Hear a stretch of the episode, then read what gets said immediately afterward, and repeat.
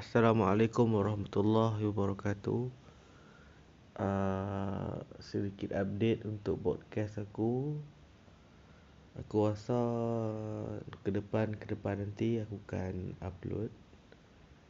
Aku baca buku The Choice dan buku lain-lain. Uh, tapi ya, dalam masa yang sama aku juga akan random you know, random uh, random rants ataupun aku akan bercakap tentang apa-apa topik yang berlaku sekarang ni.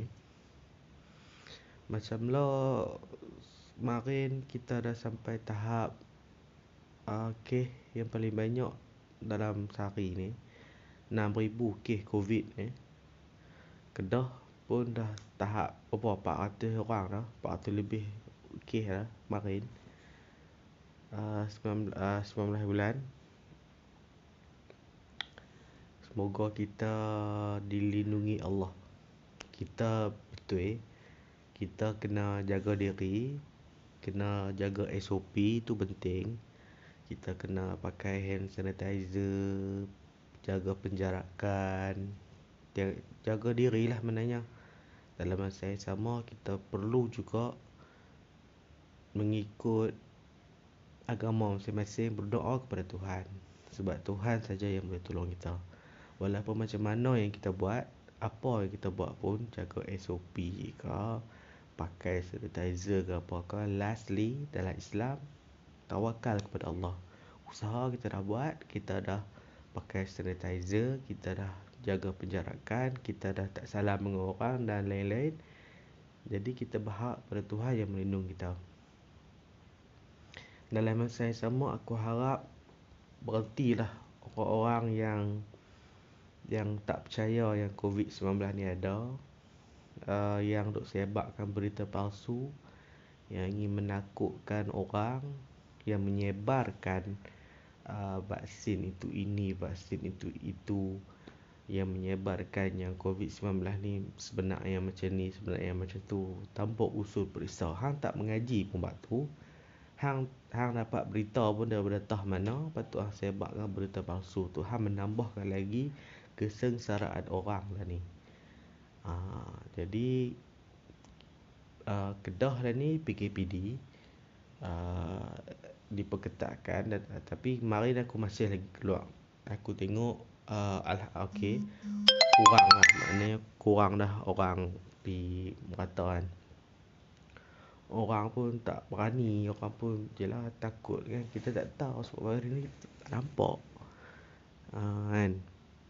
Jadi Alhamdulillah kita dalam negara ataupun negeri negara lah kita dalam negara yang aman sejahtera walaupun kita ada kita di dihentam dengan pandemik ni Alhamdulillah kita masih aman tiada uh, berlaku penjajahan tiada berlaku peperangan seperti saudara Islam kita di Palestin yang diserang oleh Israel. Itu kita kena bersyukur macam mana pun. Alhamdulillah. Tapi dalam masa yang sama Kita perlu berdoa kepada mereka Supaya diberi kekuatan Ketetapan iman Dan insya Allah Palestin akan dibebaskan Daripada penjajahan Israel. Dan Israel akan kalah Sebab ini janji Tuhan. Janji Tuhan tidak pernah benar Janji, janji Tuhan tidak pernah benar Bukan? Janji Tuhan tidak pernah salah. Ha. Janji Tuhan benar belakang Insya Allah Palestin akan menang. Nasihat aku kepada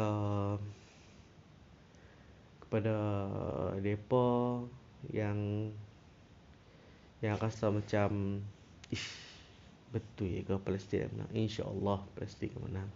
Tuhan bersama orang yang teraniaya aku dah tengok satu video tu dia maklum ni dia dengar.